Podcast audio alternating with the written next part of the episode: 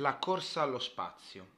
Con il termine corsa allo spazio si intende un preciso periodo storico e una precisa collocazione di eventi che riguarda lo scontro tra Unione Sovietica e Stati Uniti per la conquista dello spazio e si colloca tra sostanzialmente il millenovecentocinquantasette e il millenovecentosessantanove. I due estremi sono il lancio del primo satellite e l'atterraggio del primo uomo sulla Luna. Partiamo quindi in ordine. Eh, al, durante già la Seconda Guerra Mondiale eh, c'era stato in Germania il tentativo di sviluppare dei missili a lunga gittata, cioè eh, sviluppare dei missili che potessero colpire gli obiettivi a migliaia di chilometri di distanza. Lo stesso Hitler era un grande fautore di questo progetto e la, la scienza dei razzi eh, fu infatti molto sostenuta dal governo nazista, in particolare i missili vu uno e vu due. Tra i personaggi di maggior spicco eh, ci fu Werner von Braun, capo della missilistica tedesca e creatore del vu due. Mm. Von Braun fu tra, i, eh, tra coloro che aiutarono appunto lo sviluppo dei missili per poter realizzare i viaggi nello spazio. Ma i primi a muoversi furono eh, i sovietici, grazie al, a uno scienziato chiave che era Sergei Korolev. Eh, era un ingegnere e aveva guidato la ricerca scientifica sui razzi intercontinentali. Korolev fu fondamentale, l'apporto di Korolev fu fondamentale per ottenere successo all'inizio eh, per quanto riguardava il programma sovietico e eh, il primo, primo step fu appunto un successo eh, russo. Nel millenovecentocinquantasette, il quattro di ottobre per essere precisi, i russi lanciarono il, lo Sputnik, il primo satellite che eh, riuscì a compiere un'orbita nello spazio. Precisamente alle venti e ventotto ora italiana si iniziò a sentire il bip del satellite lanciato dai russi. Era iniziata la corsa allo spazio e i russi erano già in vantaggio. Il tre novembre del cinquantasette lanciarono lo Sputnik, lo Sputnik due con a bordo la cagnolina Laika, che, che morì però. E, um, le missioni Sputnik proseguirono eh, portando via via altri animali per fare altri test e altre prove. Il programma americano era in ritardo e soltanto il trentuno gennaio del cinquantotto venne lanciato l'Explorer uno e solo a luglio, solo il diciannove luglio del cinquantotto, Eisenhower istituì la National Aeronautics and Space Administration. Nasceva quindi la NASA e iniziava il programma eh, americano iniziava ad essere eh, veramente importante. Ma eh, fu soltanto un evento che veramente cambiò l'ordine eh, degli elementi. Il dodici aprile del millenovecentosessantuno eh, i russi riuscirono a lanciare un uomo nello spazio e a fargli compiere l'orbita intorno alla Terra. Si trattava di Gagarin, il primo essere umano a viaggiare nello spazio, il primo essere umano a vedere la Terra dallo spazio. E ancora eh, sono famose le sue parole che disse, preso da, da, dall'emozione, disse: "Da quassù la terra è bellissima, senza frontiere né confini, e ancora non c'è nessun dio quassù, e ancora la terra è blu come il mare". Era la prima volta che un essere umano vedeva il pianeta da quella distanza. Fu a seguito di questo che mh, allora ci furono poi i lanci americani.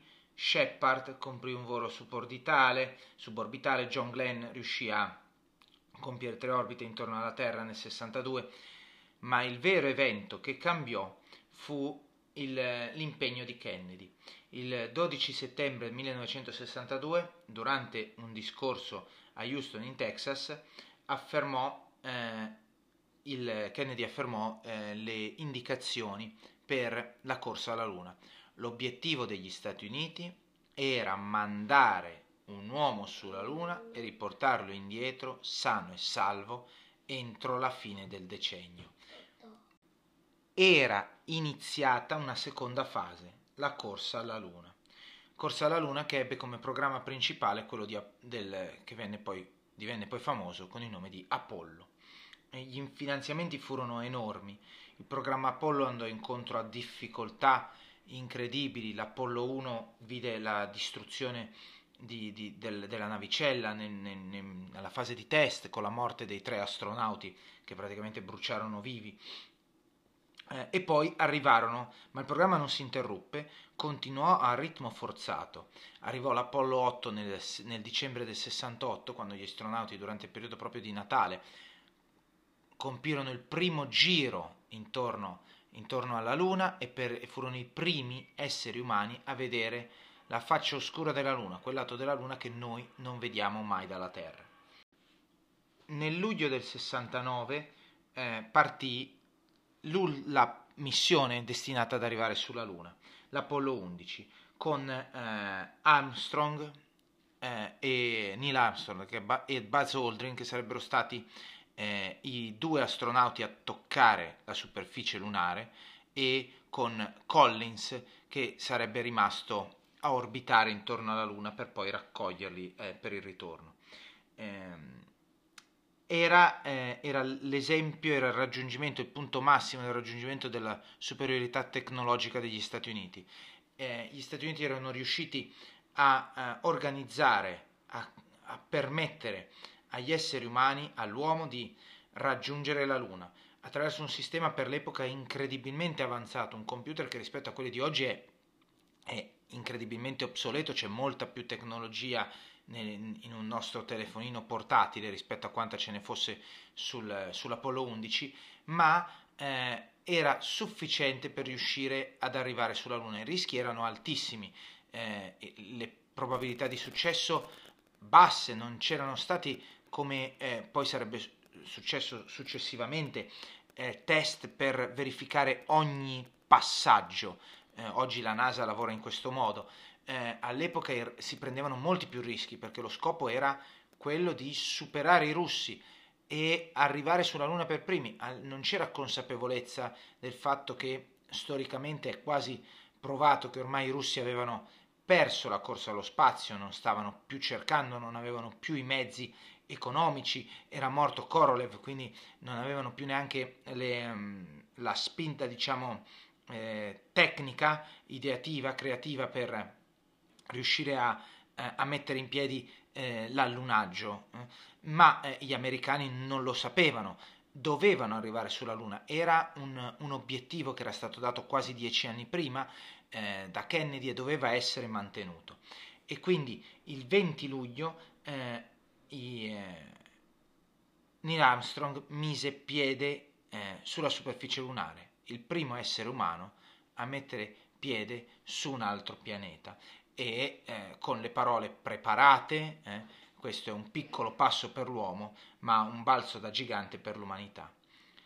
Ci furono poi altre missioni sulla Luna fino al settantadue, ce ne furono altre, altre cinque di successo. L'Apollo tredici non arrivò sulla Luna, ma rimase comunque un record, perché eh, per compiere l'orbita intorno alla Luna e poi tornare indietro, gli astronauti raggiunsero quello che fino ad oggi è il punto più lontano in cui si è spinto un uomo nello spazio.